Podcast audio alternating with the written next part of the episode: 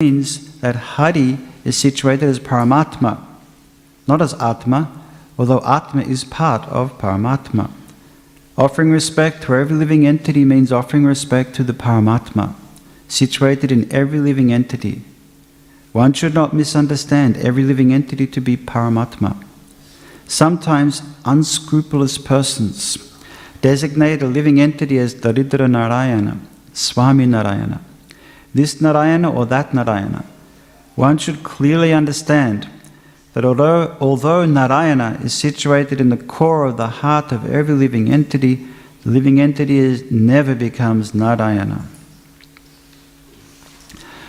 ॐ ज्ञानान्तिमिरन्दस्य ज्ञानञ्जनः शलकया चक्षुर्मिलितं येन तस्मै श्रीगुरवे नमः श्रीचैतन्यमनोभीष्टं स्थपितं येन भूतले, स्वयं रूपकदामह्यं दरति स्वपरन्तिकं।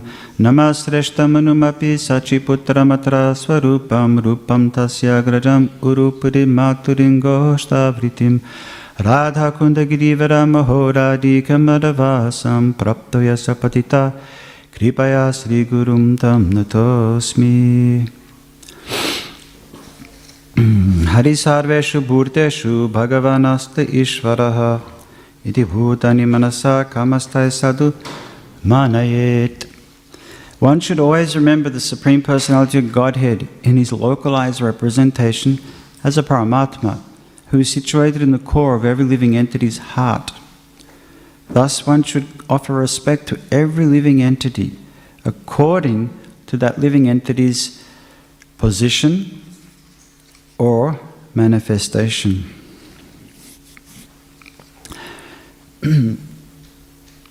Srila Prabhupada adds this quali- qualifier here to offering respects to all living entities according to position and manifestation. That's very important. Um, dis- it's a very important um, distinction that Prabhupada is emphasizing in the translation and the, it's the purport, Hari Sarveshu Bhuteshu, that we offering obeisances to all living entities because Narayan is in the heart of all living entities, but not living ent- all living entities are not Narayan. And that is a very um, fundamental philosophical point of departure from the Gaudiya Vaishnava tradition, or the Vaishnava tradition, not Gaudiya Vaishnava, the Vaishnava tradition, and the Advaitants, or, or, or, or many other philosophical schools um, that present themselves in the transcendental realm. So basically, we have um, Advaita and Dvaita in our Vaishnava line, we have Ramanujacharya has his Vishishtadvaita and Madhvacharya has Dvaita. Means they're, they're understanding or they're emphasizing jewel. Madhvacharya's got two fingers up, right? Two. Paramatma and Atma. There's a Supreme Lord and there's a Jiva in the, in the heart of all living entities. There's two. And the Advaitin school says it's all one. The Paramatma and Jiva become one. They're, they're non different. And that's what Prabhupada is, is emphasizing here in today's lesson, in today's purport. And it's the underlying message of the Bhagavad Gita as it is, the Srimad Bhagavatam, and definitely the Chaitanya Charitamrita, that the living entity never becomes God. The living entity is always a, a he, he's always a, a servant of God. And that is the that is the desire of the living entity. That is the goal of the of the of the enlightened soul is to become a servant. To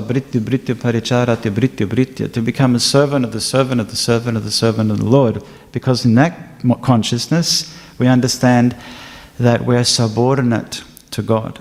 And we don't want to be subordinate because we've we're in this material world to become Ishvara. Ishvara maham bogi. I'm the God, I'm the controller, I'm the enjoyer of, the, of everything that I survey.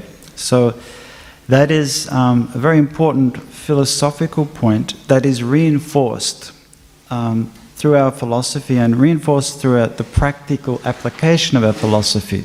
It's reinforced in how we, how we live, how we interact, how we, we, we communicate with each other. We communicate with each other as servants of Krishna. We communicate with each other, we interact with each other as servants of Krishna, co servants of Krishna, colleagues. We're colleagues here in this, in this institution, and we're learning to become subordinate to the Supreme Lord.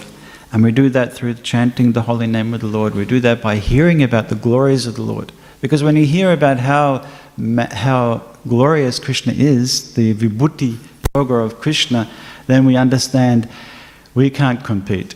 We tried to compete so many ways, but we fell, we fell short in many, many, many, many times of trying to become the supreme controller. We have some influence in the material world. Everybody has some control, but we don't have supreme control. And that supreme control is, is, is reserved for Krishna. He's the, he's the, he's the Param Brahma Param Dhamma.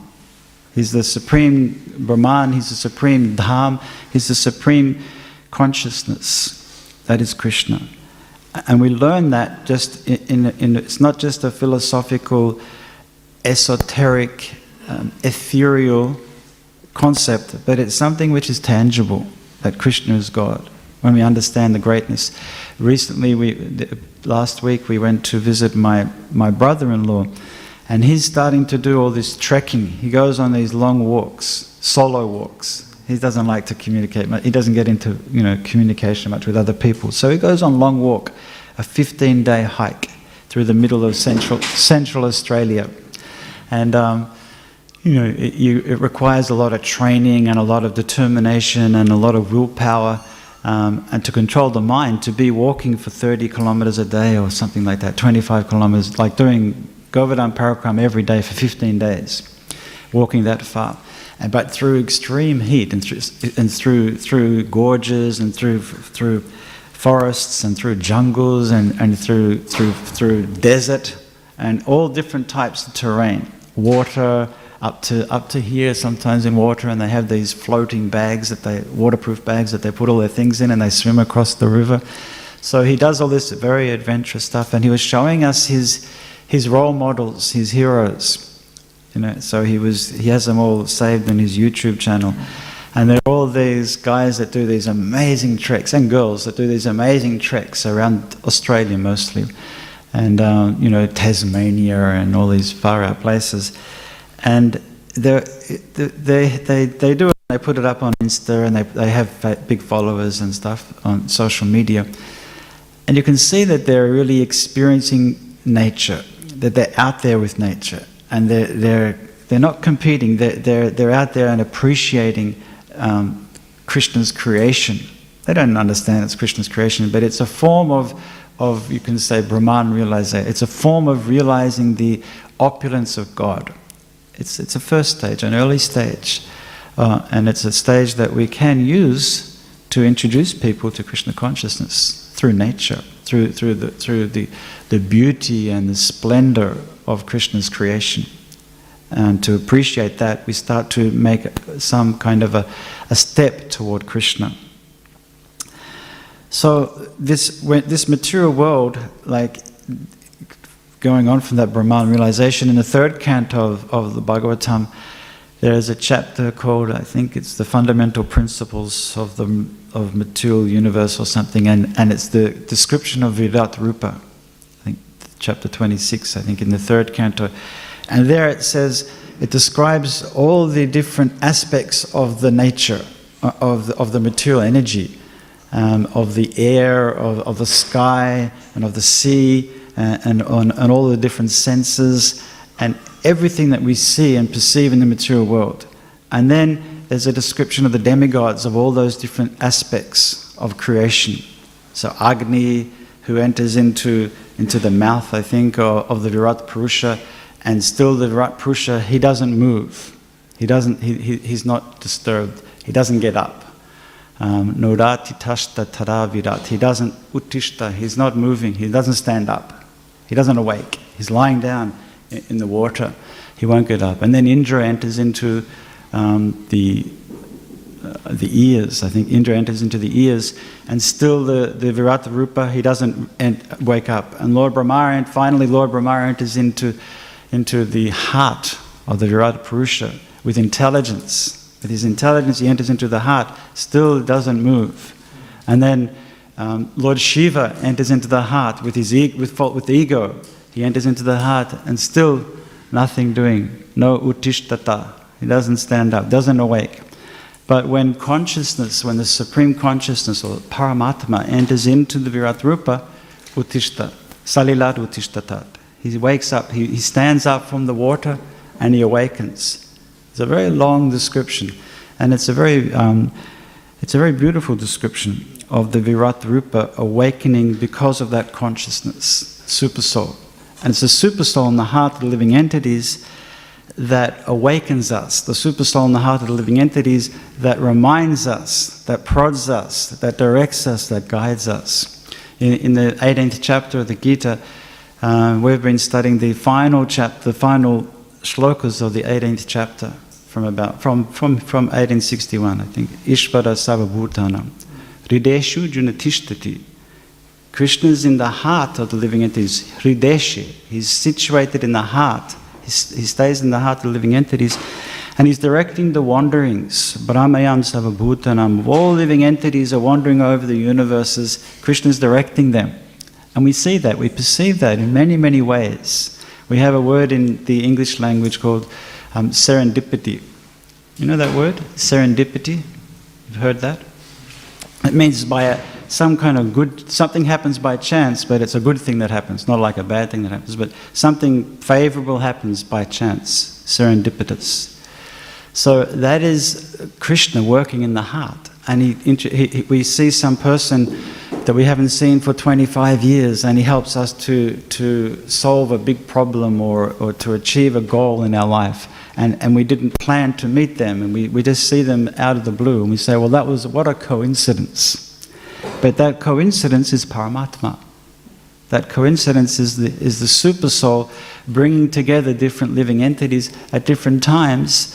So Yantarudrani Maya, because we're, we're, we're, just, we're like wandering around in this material machine, and Krishna is part of this. Krishna's, Krishna doesn't leave us. That's why he's considered to be our best friend. He never leaves the living entity in, in, the, in the fifth chapter, he says that this is the peace formula. If you understand and realize that Krishna is your best friend, Suridam Savabhutanam, he's a Surit. In the heart, he's so dear in the heart. That is a, it's a very intimate term for friendship in Sanskrit, Surit. Very dear to the heart, close to the heart. Krishna is close to the heart as Paramatma. So that's the then the next verse, the following verse from that Ishvara Savabhutanam Hrideshu Junatishtati is, is a verse that's not often quoted, but it's a very important verse. And it's a, t- it's a verse where Krishna starts to shift the um, shift he starts to shift from the aham savasya prabhava and the, the personal pronoun to tam, him. And that him, tameva sharanam gacha, refers to Paramatma. He says, Tam, tameva sharanam gacha savabhavena bharata, that all living entities should surrender unto Him, unto Paramatma, in the heart. And when we surrender to the Paramatma in the heart, it says you'll get prasad, prasadam. Tvat, tvat prasadat param shantim. The prasad that you get, the mercy that you get from surrendering to the supersoul in the heart, and Krishna says that super soul is Krishna, uh, Prabhupada says that super soul is Krishna. Savasya chaham hridishani vishto. That is Krishna. By surrendering to Krishna in the heart, then you get peace, supreme peace, param shantim. And from the and, and another thing that you get is stanam prapsasi shashvatam. You get the eternal supreme abode of, this, of, of Krishna by surrendering unto the, to the Lord. And yesterday we had the question, what does it mean to surrender in a moment, in one second? Prabhupada says, and then, and um, you don't have to take lifetimes to surrender. So another aspect of that surrendering, sharanam gacha, is that it's a continual process. That's, it's not something that we do once and we say, I surrendered and then everything else should, I can do it, I can do anything else, I can do whatever I like, but I surrendered one day. A few weeks ago, a few years ago, I surrendered. But the surrender is something that is, is is apparent according to our activities, what we do, and according to our, our decisions, according to our, our thought processes. That reflects our level of surrender. That's a definition of, of, um, of love. In the, Raghunath Das Goswami says that, that one's internal manifest, one's internal meditation is apparent according to our external activities. What we do in this material world is, is a reflection of what we're contemplating, of what we're thinking, we're meditating upon. So we have to um, train the mind, train the, the intelligence, train the senses in such a way that we're always fixed on, on the goal of life, continually surrendering. Am I surrendering now? Have, have, is this another opportunity to appreciate Krishna's hand? Can I see Krishna's hand in this particular situation, in this difficulty, or in this good, in this, in this fortunate opportunity? Oftentimes, when things are going good, we forget about Krishna completely. And then only when the, the plane starts falling out of the sky, we start praying to God, praying to Krishna. But when things are good, it's like, yeah, I'm, you know, I'm all good, all good. So um, the Bhagavad Gita is, is, is teaching us this um, throughout the Gita. Like in the second chapter, we're hearing very much a description of the soul, Atma. We hear the description of the soul and an analysis of the soul, detailed analysis of the soul, the qualities of the soul, and the, the function of the soul, the activities of the soul, how the, how the soul is situated in the, in the body. And then throughout, we hear how the soul has a relationship with Krishna and we develop that relationship with Krishna through our practice, through kirtan, through japa, through deity worship, through association with the devotees, through Panchanga Bhakti. And that is very much um, part of, it's very much a result of our understanding of Bhagavad Gita. What we're doing is because we have philosophical knowledge, we have conviction. We know what we're doing because there's some, there's some system behind it as Keshav was saying yesterday, these verses, many of these verses here in this section, they're directly, Rupa Goswami has taken these points and has presented them in the Nectar Devotion. This is very much the, the, um, the inspiration for the Nectar Devotion, this section. And you can see some of the Sanskrit is very much the same as, as Nectar Devotion. You hear it, Guru Padashraya, you'll hear these, these term, this terminology is very similar because Rupa Goswami is taking it from scripture. He's not, and he's not manufacturing some ideas about bhakti, he's taking bhakti from the Srimad Bhagavatam and from many other Vedic literatures, but primarily from Srimad Bhagavatam. In the um, Chaitanya Charitamrita, there's a story of, of a, a brahmana and he worships a Shalagram Shila and a deity of Balgopal. And he carries them around his neck. Wherever he goes, he has a Shalagram Shila and Balgopal deity. He carries that, that deity with him. And he sometimes lives in the forest and he eats fruits and, and roots and whatever he's, what's available. And sometimes he eats in a, in a Brahmana's house. He's a Brahmana, so he will only eat in a, in a, in a caste Brahmana's house. And one day he arrived at the house of Jagannath Mishra. And Jagannath Mishra could see that he was a very effulgent personality. This is a Vaishnava sadhu. He's not a, an Advaitin traveling around Ekadanda. He's a very advanced devotee. He's carrying around the Supreme Lord around his neck. And so Jagannath Mishra was very honored and very pleased to welcoming him to his house and offered him a seat, a nice seat, and, and water and pleasant words and worship and then he's, he, he begged him to cook in his house. This is a tradition. It's a funny, it's a different concept in this contemporary modern world that someone comes to your house and you say, Would you like to go to the kitchen and cook? But it's not, we like cook for our guests. But in this, in this particular culture, and that culture is still there, you can see um, in South India, when they do the big saptahas, Bhagavat Saptaha in, in South India, these, these Brahmin priests from Kerala, they will they'll come as a whole group, right? And they have the fast reciters because they've got to get through 18,000 verses in seven days, and that's no joke. So you have to have some people that can really speed it up. So you have the pundit who will speak and give the punch. He'll give the, he really analyze the text and go through through a, set, a particular pastime, Rukmini Vivaha or something, and then they'll have the reciters come in for three hours in the morning. They've got a shift, and they come in and they they power through three cantos, bang, done, and they can go. So that what they do, this team, the Brahmanas, they come to, to the pandal, and many thousands of people coming to hear. They and they're accommodated in a house, the Brahmana's house. They cook for themselves. They won't they won't take from the, the people's house that they stay with. They bring their own stuff and they cook, or the, the local people bring their, their uh, provide all the utensils and everything because they're Brahmanas, but they cook for themselves.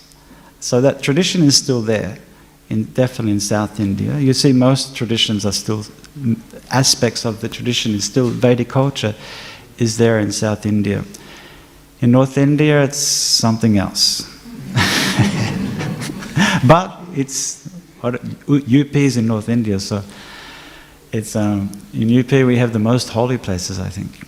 But in South India, it, you get a lot of amazing culture, and even now Westerners are traveling to to South India because they, they, there's all these intrepid travel tours to South India, to Madurai and Kerala and, and Tamil Nadu, and they're, they're taking thousands of people there, making good money out of South India, going to see the ancient culture of South India, which is beneficial for so many people. Anyway, so these brahmanas are cooked for themselves. So this brahmana comes with his deity, Bal Gopal, and Shalagram Shila, and Jagannath Mishra cleans his kitchen. He begs him, please cook in our house. That will make that will make us very happy. If you cook in our house and you take prasadam, because he's been traveling, he's hungry, then we'll be happy. We'll make we'll make all the arrangements. So we have all the cut up done and we'll have everything done. Everything will be cleaned. You don't clean it. You just cook and offer. That's your job. Cook and offer. And then we'll be happy. We'll do everything else. So he cooked, and we know that, that when he cooks, the, he's, he's ready to offer, and he starts ringing the bell, and Lord Chaitanya appears as a baby. He's got no clothes on, so he's not Chaitanya Mahaprabhu. He's a small baby, Nimai, and it says his body is covered with the dust of the dham, and he's clothed with, he doesn't have any clothes. He's just, his clothes are the dust of the dham.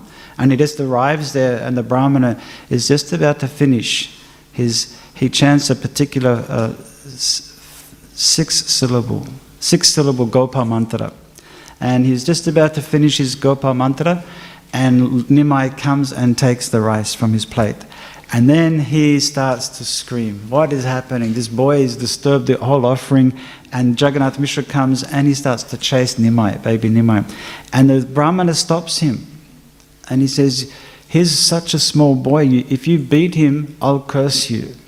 you. How will he know the difference between right and wrong? He's too little. He's like small boy.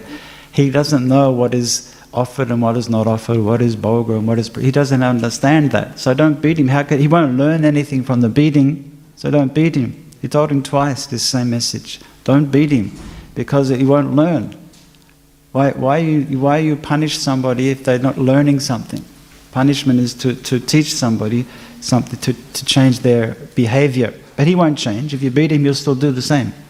So Jagannath Mishra put his hand in his head, his, his, his head in his hands, and he was so upset that his son destroyed his caste, destroyed his family reputation and everything, that he didn't teach his son properly. Why would he, his own boy messed up this Brahmana's offering? So he begged him to eat again. And he said, No. He says, Whatever is ordained by God, Krishna has, has said, Today is not my destiny to eat. I won't eat today. Just bring whatever fruits and and roots you have in the house, whatever is available, I'll eat that, and tomorrow we can eat. And no, he begged him, insisted. So he said, All right. So then they took Nimai away. And they said, We have to make sure that Nimai doesn't come anywhere near this Brahmana, nowhere near the kitchen.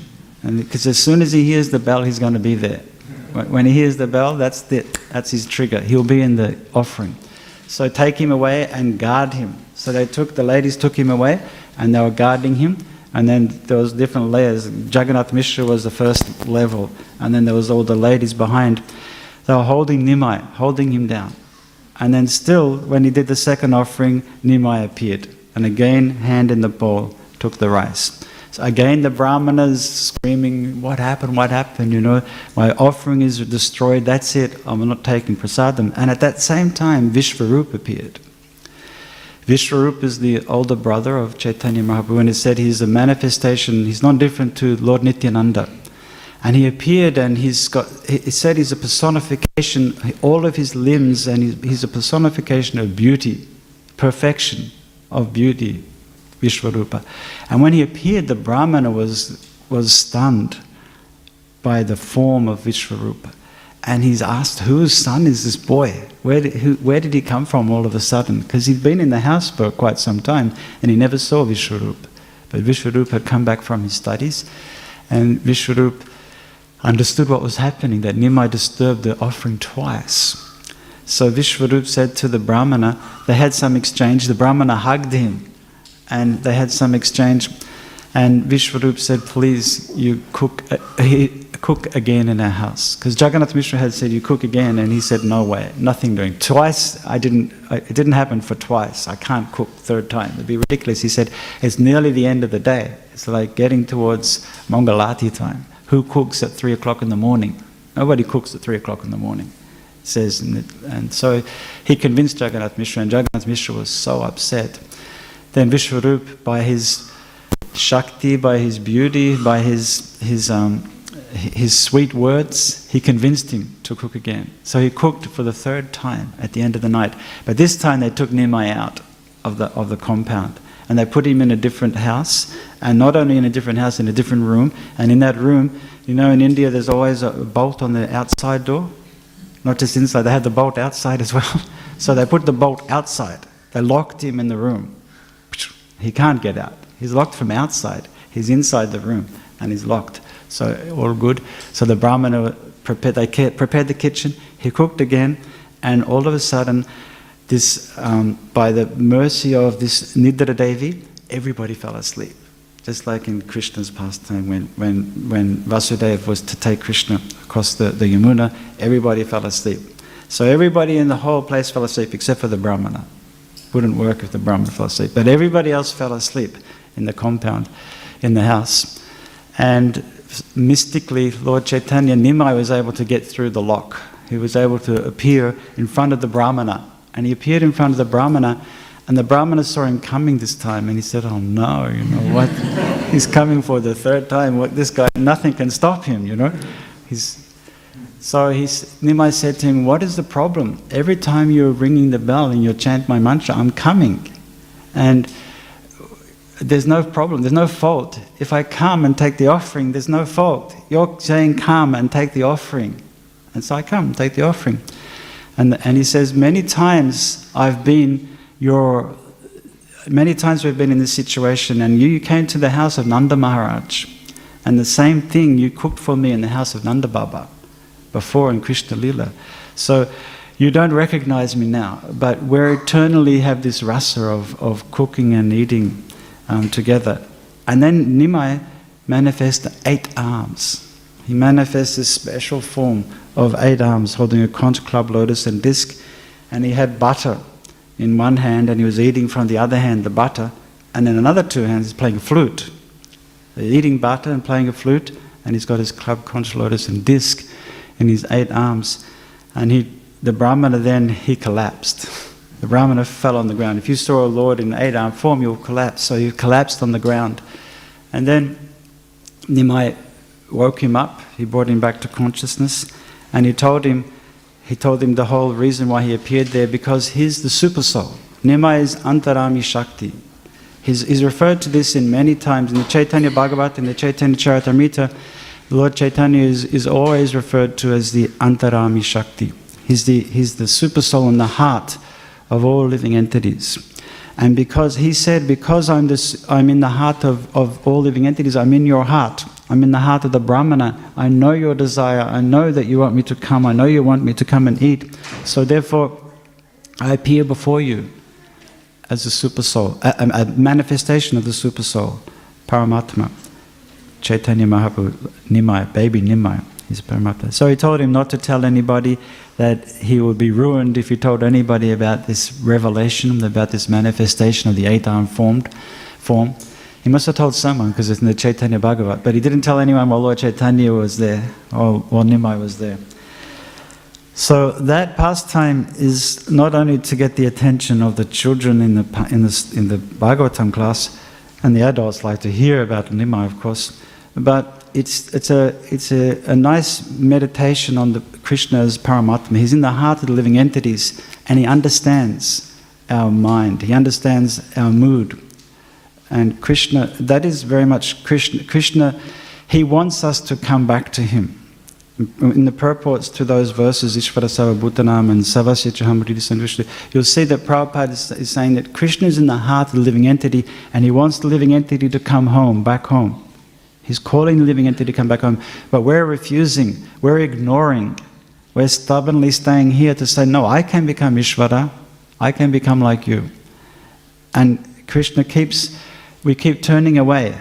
The two birds in the tree, we keep turning away. Dvikagaha in the, in the, um, uh, in the tenth, tenth canto of the Bhagavatam, in the second chapter, the prayers of the demigods, there's a description of the body of the tree and like uh, the body as, as figuratively referred to as a tree. And there's, there's ten, we learned this verse because there's the, the, the, the ten parts of the tree. Ekaha is the, is the tree itself. Ekaya no so, dvipala tri, trimula so that, that this tree stands up on itself, by itself. That's the body. And the body has two um, experiences one is happiness, and one is distress. Dvipala. The two fruits of this body is happiness and distress. Everybody gets that. And then there's three roots. Trimula. What are the three roots? What do you think the three roots might be? Yes? Trimala, good boy. They are. Trima, the tri, Trimulaha is the, the three roots, and they are the three modes of nature. The three modes of mature nature are nourishing the tree. They're, they're giving nourishment to the tree. And the tree has chaturasaha, four rasas. That's the, that's the, the rasa of, of economic development, of sense gratification, of religiosity, and enjoyment four rasas that we experience.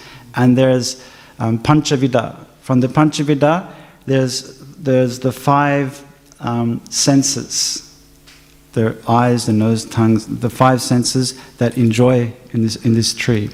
And then there's six different types of circumstances lamentation and hankering and old age and death and those six circumstances. And then there's seven, seven barks on the tree this um, saptatvak, the, the seven layers of the bark on the tree.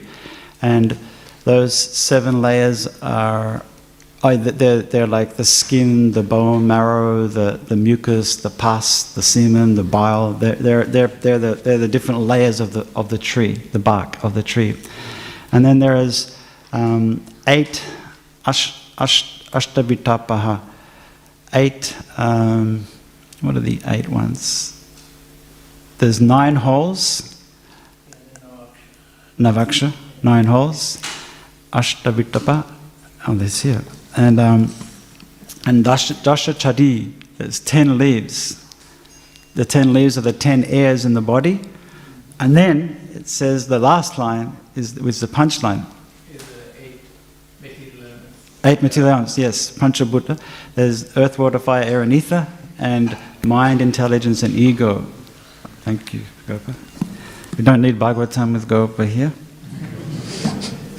and uh, then at the end, it says, right, so we've got the tree and we've analyzed the whole mature, the whole universe, universal creation is there in the, in the, the three modes of nature, the, the um, different circumstances, the Panchabhuta, the mind, intelligence, ego, all of this Sankhya is there and the tree the, in the body. Everything is there. But two important things at the end Dvikagaha. When one time I, I recited this, I, I referenced this verse in, in um, I think it was here in the, in the, in the uh, auditorium, and somebody at the end said, Prabhu, this is the wrong grammar. Dvikagaha can't be correct. Some Sanskrit scholar was there. She thought she was a Sanskrit scholar, but actually it's the correct grammar. It's in Bhagavatam, and there's a reason for that. why it's there. It's a it's a, a um, an exception to a rule in Panini grammar. So Dvikagaha is there, and who are the Dvikagaha? Atma and Paramatma. The Atma is in the in the in the in the heart, and Paramatma is in the heart of this um, Adivrikshaha. So um, this this um, reference, you can say, this metaphor, figurative tree of this of, of this of the body, is very nice description to help us to understand that in, in this complex nature of the material universe of, of our bodies, there's two living entities, Dvi Kagaha. Kagaha means a bird, right? It means uh, ka, ka means the sky and ga means to go. So what goes in the sky? An aeroplane, right? A bird. A bird goes in the sky, so it's Kagaha. So Dvi Kagaha, the two birds. You can think of that today. You think of the two birds, Dvikagaha. Two birds. Who are the two birds? Atma and Paramatma. Atma and Paramatma, the two birds. So we'll finish up with a, a meditation. I've finished many, many classes with this same meditation, but it, it's, it's, um, it's very much related to this verse today. And um, it's when Manigriva and Nalakuvera, they're liberated and when they're liberated by baby Krishna, Damodar, he's still got the wooden grinding mortar tied to his, around his belly. And then they offer this string of beautiful prayers in the um, 10th canto of Bhagavatam, I think chapter 10 of the 10th canto of Bhagavatam. And in that in that in those verses they refer to Krishna as Paramatma, they refer to Krishna as, the Atma Pradipa, he's giving light in the soul and everything like this. And then they say that finally their con- final conclusion is, and they're all, unus, they're all short verses, anustup verses, but at the end they say they want to cover all, all they want to cover all aspects of their, um, they want to make sure that they don't fall back into the body of trees twin Arjuna trees again. They want to maintain their the sanctity of the human form of life, which means that they'll be they'll maintain their bhakti. And so the first thing that they said is Vane Gunana Katane Shavano Katayam. That let my Vani be glorification of Krishna. Let this let me speak about Krishna. Let me hear Shavano, let me hear the pastimes and activities of the Supreme Personality of Godhead. Because if I speak and if I hear about Krishna, we'll be properly situated, we'll be in a good place. And then hasto, hasto karo, let my hands and my limbs, let that serve Krishna, God. Manasa parayo, let my mind be at the two lotus feet of Krishna. Let's let my mind be focused on Krishna. And then the line for today is smrit, Smrityam Shiras Tava Nivasa Jagat Praname. He says, Let my head offer obeisances to all living entities in the universe, everywhere. Shiras. Let my head go down to the Jagat Praname, offer obeisances to everyone in the universe. Why everywhere in the universe? Why to everything in the universe? Because Krishna is in everything in the universe. He's in, in, between every atom of the universe. He's in the heart of every living entity in the universe. All the 8 billion 4,000 species of life are Krishna, have Krishna within them. And so we offer respects to them according to their position and manifestation. That's Srila Prabhupada's qualifying statement here. We offer obeisances that they're not all Narayana, they're not all the Supreme, they're not all equal. So we offer according to their position and their manifestation, but we offer we offer respect. And that is um, Chaitanya Mahaprabhu's teaching in Shikshashtakam, to offer respect to all living entities. Not to expect respect, but to offer respect to all living entities. And that is the, the secret of, of being able to Kirtaniya Sadahari, to always be able to chant the holy name of the Lord, is to maintain that mentality of respect to all living entities. To see every living entity as somehow or another connected with Krishna, part and parcel of Krishna. And that's why we offer obeisances to everybody in the universe. And then the final thing is let me see the Vaishnavas. Let me see the devotees of the Lord, because when we see the devotees of the Lord, we automatically remember Krishna. We cannot but remember Krishna by seeing the devotees of the Lord. So it's a very big topic, Paramatma and Atma, and um, there's many things we haven't covered, of course. One very beautiful verse in the 13th chapter, uh, many verses, the 13th chapter is about Paramatma, Paramatmeti. Um, iti uktaha. The, in, the, in the 13th chapter, it says that the, the Paramatma is the Upadrasta Anumanta. The Paramatma is the overseer and the permitter in, who's in the heart of the living entity. Um, and he's the Kshetragya. We, we, are, we are, we're in a field, in this body, it's the field, the Kshetra, and the one who's a Kshetragya is Atma. We, the Atma is Kshetragya.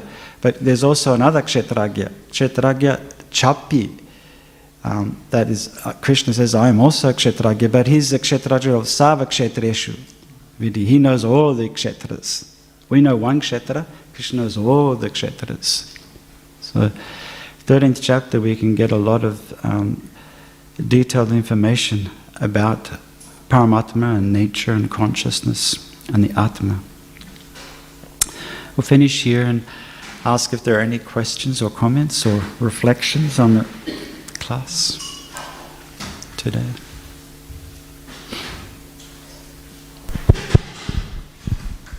Yes, uh.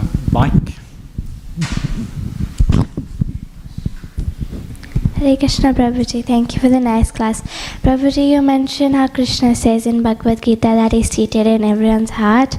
Um, so Prabhuji, we've also heard in lectures, we always hear that Krishna, we need to clean our heart with devotional service and chanting, then only Krishna can come and sit in our heart hmm. because he doesn't come and sit in a contaminated heart.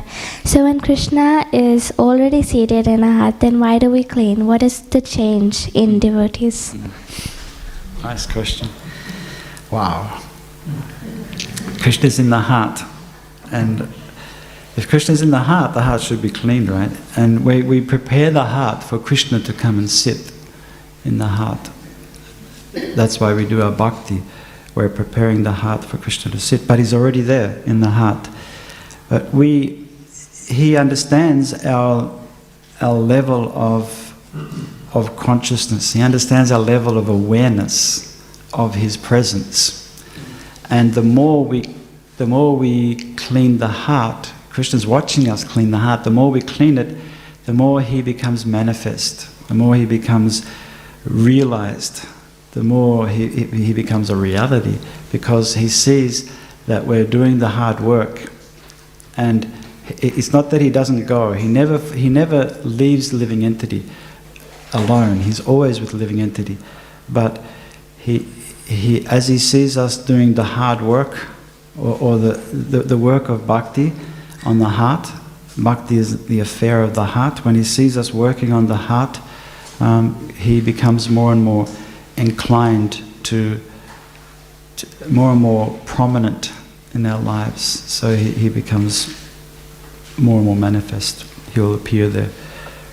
He's always there, but he, he becomes more, more obviously aware. We become more obviously aware of his presence in the heart. Um, it's like sometimes when you clean the room, when you clean your desk, there's you you know, you, you always have your, your keyboard on the desk, but you don't always see it because there's so much clutter there, so much, so many things over the keyboard. It's always there, but it, when you clean up everything, you see there's the keyboard. It's always there. So Krishna's in the heart. When we clean up, we can really see him, and um, that's he, then he really manifests. Is that okay? Thank you, Prabhuji. Something else?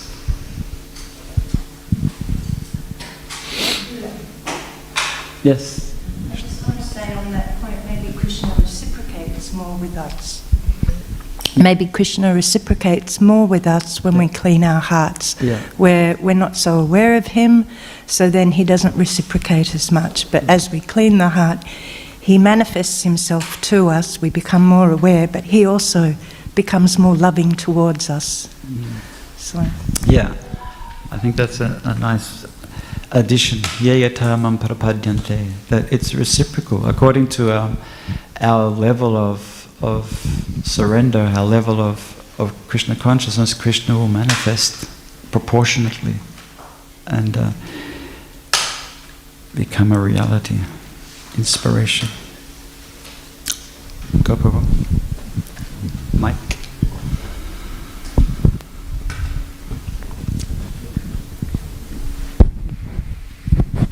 Hare Krishna Prabhu, thank you. Here it is mentioned to uh, offer respect to every living entity according to that living entity's position or manifestation. So, what is the practical take on it? How to apply that?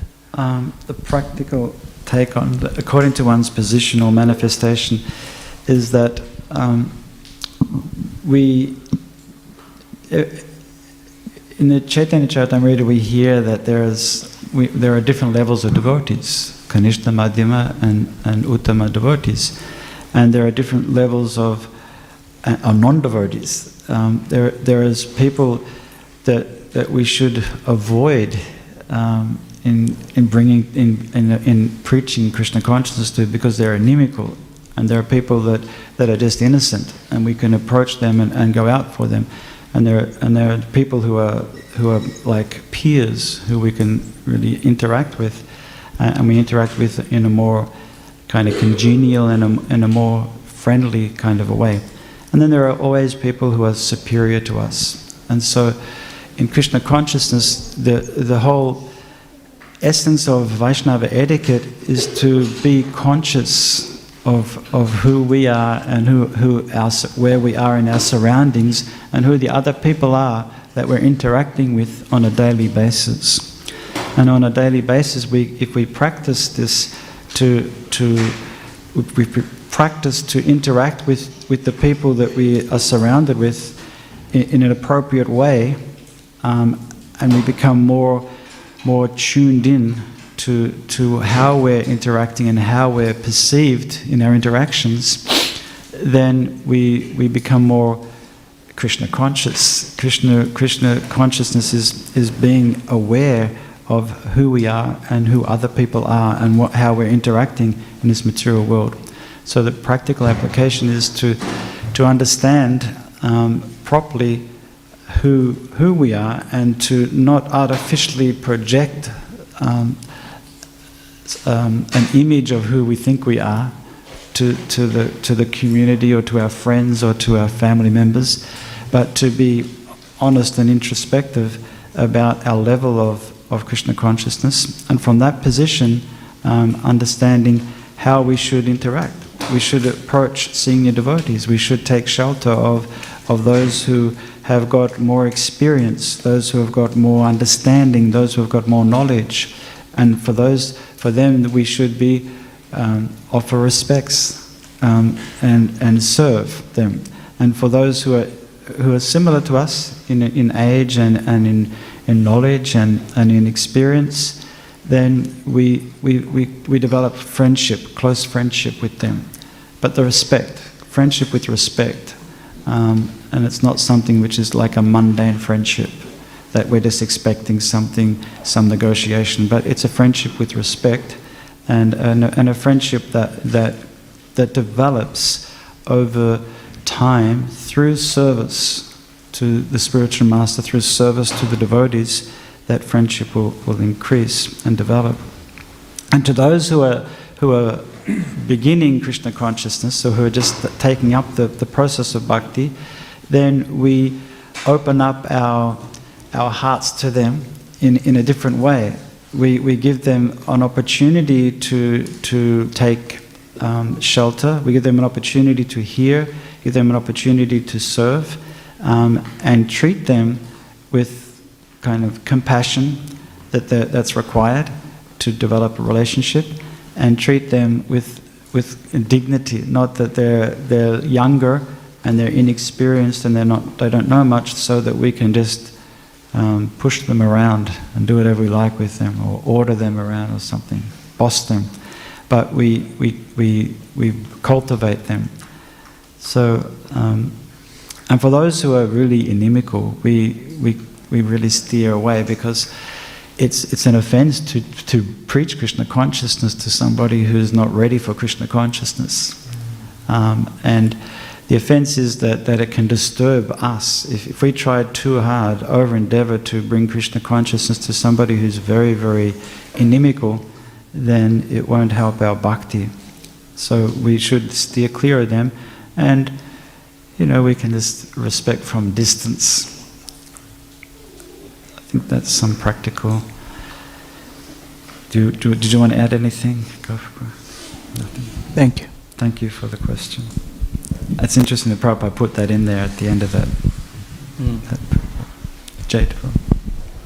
Hare Krishna, thank you for the nice class. Um, we often hear Prabhupada and the Pope would say that, um, uh, not to be confused, that uh, since Krishna is in the heart doesn't mean that we become Krishna. Mm. So I just want to understand where does this actual nature or idea come from that you know we actually end up becoming Narayan or Krishna? Where does this philosophy come from? Does it just come from envy Mhm. or our desire to be the controller?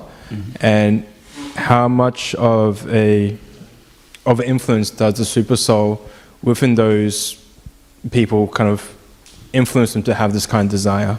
Because you said that the super soul gives us direction in our life. Mhm. So how much does the super soul have effect in that aspect? Well, thank you for the question, Jade. I think um, the super soul does three things in the Bhagavad Gita. It says the super soul gives knowledge, it gives remembrance, and forgetfulness. Um, so th- those three considerations are there in, in the aspect, in, in, in understanding the the um, sanctioning of the super soul on, on the living entity. So the living entity who wants to become God, Krishna is giving forgetfulness to them. It's forget, forgetfulness that the super souls allowing them to, to wallow in their misconception or their misidentification of their material body, their des- false designation. And, and so, the, you know, we desire this, and Krishna is saying, well, it's your desire, you do it. Yatech chasita tat kuru. In the next verse from that Tameva Sharanam Gacha, Krishna says, You contemplate, think about this. I've given you all this knowledge about the soul and the Paramatma, the super soul. I've given you this Guyat Taramaya, the most confidential knowledge I've given to you to surrender to God. Then Vim- Vimrishai Tad Asheshina, contemplate, think about it carefully. Think about it carefully. And then Yata Ichchasi, do whatever you do do what you want to do. So you have that independence. The, the jiva always has the independence to go this way or that way. That's why we're called tatasta shakti. We can go material we can go spiritual. So you do it whatever you, what you think is best for you you do that. I've told you what's best then what is your inclination? So we always have that independent nature that that, inde- that independent quality. And part of that as you said that identification with narayan is envy we're envious of Krishna, we're envious of God, we, we want that position, we want the supreme position. Um, so the, the root cause of it, Prabhupada often said, is envy, envy of the Supreme Lord. And um, oftentimes when we're criticizing others, for example, means that, that, that envy is, is still percolating, it's manifesting itself. We're criticizing because um, we, we somehow or other are considering ourselves better. We think that we're in a better position and, and we, we envy that position that that person's in. And so we think that if we put them down, we'll be in a higher position. And that's what we did to Krishna. So we, we tried to minimize Krishna's position by maximizing my position as a controller, as God. So I hope that's helpful. Anything else? Yes, Jai Sachi Prabhu. It's supposed to be Jai Sachi giving class today, so you can give a class. Hare Krishna Prabhu. Anybody has been in, been in the movement, read Bhagavad Gita, has, underst- has read this that there's a super soul Mm. and the soul in the body. Mm. We all know that. Mm. And one of the reasons we don't pay respect to others is because we don't have this realization there is a super soul in the body. Mm. We mostly see the other person as an Atma or another individual. How do you come to that realization that there is a super soul what kind of things we have to do, what kind of meditation we have to do so that we can see Krishna everywhere in everybody so that we can pay that respect. Mm. Super Soul Realization. That was the name of a book. Super Soul Realization. Um, to, one way to, to realize the Super Soul in the heart of all living entities is very much like I, I mentioned about my brother-in-law, how he perceives he's starting to he's starting his journey toward God through nature, and many people do through through their their wonderment of, of, of Krishna's energy through the mountains and through the rivers and through through the sunset and, and all these beauty, beautiful aspects of Krishna's nature. So Krishna says in the Gita, Prabhupada says, how can you not see Krishna? Someone's asked Prabhupada, how to see Krishna? How can you not see Krishna? Krishna is, Krishna is, um, he's in everything. Rasoham apsukontiya. Krishna is in the water. Krishna is Shashi Surayaha. He's, in the, he's the sun and the moon. He's, he's the Himalaya mount. Things that can't move. It's Krishna. You think of what is the biggest aquatic animal? Something that's really big in, in the ocean. A whale. Krishna's the whale. He, of, of, of, he, so he's whatever's big and whatever's great and whatever's you know who, whoever wins anything, any tournament or who's ever famous, it's an aspect of Krishna. Fa- someone who's got that great ability, you can see Krishna. Sometimes you see them, you see, um, you know, Usain Bolt and he wins the 100 meters dash and he walks around to the crowd going like this, look at me, I'm the greatest. Or Muhammad Ali, he was the best, best fighter and he was like, nobody can touch me. But um, material energy can sort them out. So, unfortunately, I see that when I see these sportsmen and they get up there and, and they just do these soccer players and they, they go around to the crowd and, and take off their, their top and they show their muscles, how good I am. It's, it's like Krishna gave them, gave them the strength to do that, they gave them the skill to do that. So we, we can see Krishna in all those things. When, they, when you see something very, really outstanding, that's Krishna. Only Krishna's got that capacity. The intelligence of Einstein is Krishna, Prabhupada said. Where did Einstein get his intelligence from? Krishna. So everything that's really outstanding is, is an aspect of Krishna. And when we train the mind to see Krishna in the earth, in the water, the fire, the ether, the mind, intelligence, then you, you can't not see Krishna. It's a matter of just training the mind. Uh, t- um, that's why the seventh chapter is there and the tenth chapter is there to teach us how to see Krishna in his different aspects. And then when we train the mind like that, we can't avoid Krishna. And the last thing I would say there is that um, Prabhupada once said, in terms of you know becoming one with God, becoming Narayan, he once said, "Why become one with God? We can become better than God. We become greater than God. We control God." The devotee, one of the one of the qualities of pure bhakti, of pure devotional service, is that the devotee has a capacity to control Krishna. Mother Yashoda is glorified in the in the in the uh, Bhagavatam because she's she's got a position higher than Lord Brahma, higher than Lord Shiva, higher than Lakshmi Devi, because she controls Krishna. She controls Krishna with her with her love. She binds Krishna with her affection, with her love for the Supreme Lord. She doesn't become Krishna, she becomes stronger than she becomes better than Krishna, faster than Krishna, smarter than Krishna. So Prabhupada said that in a joking way. Why become? Why we? Why we become? What's so good about becoming God? We become better than God. We become better. We can control God. And yes, Prabhu, Luke, Hare Krishna Prabhu, thank you. I really took a lot from this class. Thank you. And I wanted to ask you, you know how the Super Soul is giving direction to even all the animals, you know, or go here, go there, da da da da. Mm. But yet the Atma is, one of the qualities of the Atma is it's full of knowledge. Mm. So why do we need the Super Soul to give instruction if we're already full of knowledge? That's a good question.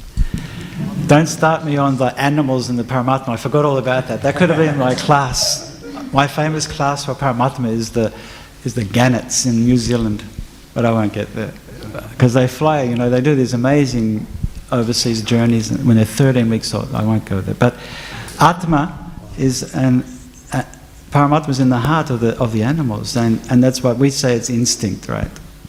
Darwin says it's an instinct, but it's Paramatma telling them to make this journey, how they make the journey, and at the end of their lives, they go way back, like six, 10,000 kilometers to exactly the place where they were born. And they go back there and they make they mate some with someone and they have another baby and that baby does the same thing. So it's Paramatma. There's lots of amazing Paramatma stories of animals, but Atma. How about the Atma in this? Where we have the soul is full of knowledge, right? We understand that that the soul is is nityasiddha, Krishna prema sabya kabanoya. The love of Godhead is in the soul always. So that means that the soul is full of knowledge. But um, so why why do we need Paramatma? If the soul is full of knowledge, why, what's the use of Paramatma? If the Paramatma is there, it's a very good question. Paramatma is there. I'm feeling that the Paramatma is there because the soul has forgotten. What did Keshav say yesterday? Why did Prabhupada was asked when he went to, to London, what have you come here for? I've come here to, to teach you what you've forgotten. What you've forgotten is God. You forgot God, you forgot Krishna. So without Paramatma there, nudging us and, and pushing us and giving us different types of, of experiences, um, we will forget. And, and we, we're not just forget, forgetfulness, but we'll, we'll, we won't have any inclination to cultivate our, our constitutional position. We won't have any inclination to cultivate um, our, that real knowledge, to uncover that knowledge. The knowledge is there, but it's got to be uncovered. And that's one of the kind of perennial discussions or tensions in, in educational psychology is, is, the, is, the, is a student that you come to, are they a blank slate or do they have already prior knowledge, a priori, do they have some kind of experience that they're bringing to the, to the educational experience, to the educational interaction? And so, of course, our take on it as devotees is that that every, every entity that comes, every student that comes to the class has got prior knowledge, has got some prior experience, and is an eternal servant of Krishna. And it's a very different concept if you're working from a Christian science, Scientology platform, from the Christian science platform, to a Krishna consciousness, because for the Christians, the soul is, is like eternally damned, and the soul is the soul has is um, uh, you know it's it's fall, the soul is fallen, but in, in, a way that's disgraced and, and, and it needs to be redeemed. And um, our understanding is that the soul is actually eternally pure, and, and we just have to uncover that, the contamination to make it come. So that, that knowledge is there, and the, the super soul is, is that consciousness that awakens the knowledge, like we said about the Viratarupa, the Virata Rupa it became alive only when consciousness enters into it. Then shalilat uttishtata. Then from the water awakens. So when Paramatma enters into the heart, when we when we become conscious of Paramatma, enters in and, and it's right next to that dvikaga, that bird that's right next to us, when we look at the bird, instead of looking that way, we look at the bird, then we wake up. Then we're in this um, tamasima jyotigama. Vedic aphorism, famous Vedic aphorism, is we go to the light. Don't stay in darkness. Tamasi ma. Don't stay in darkness. Go for the light.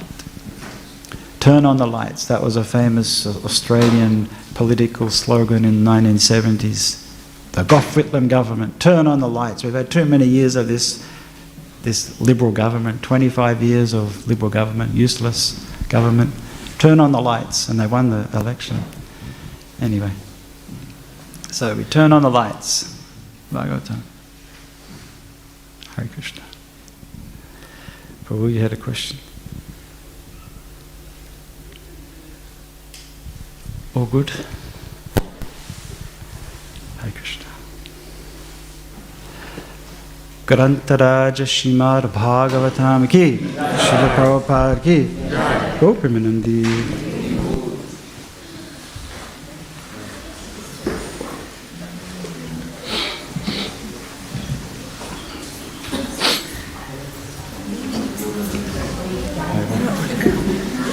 Autograph. Wow, never given an autograph. Did you do all this? Yeah.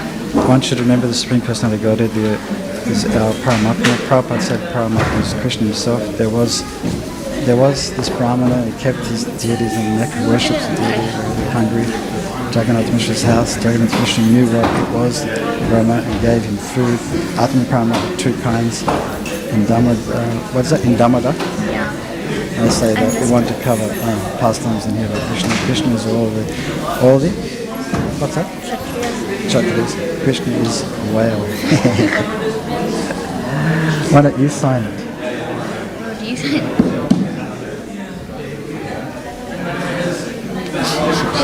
What's your name? Oh, it's a great name. I used to learn Sanskrit. Yeah, yeah. Wow. What do you remember from Sanskrit?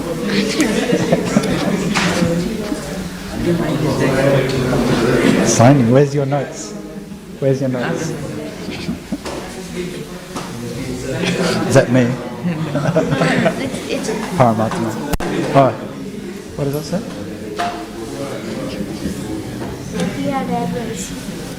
What does it say? It's an airline. Yeah, why? Hey, Will, how are you, man?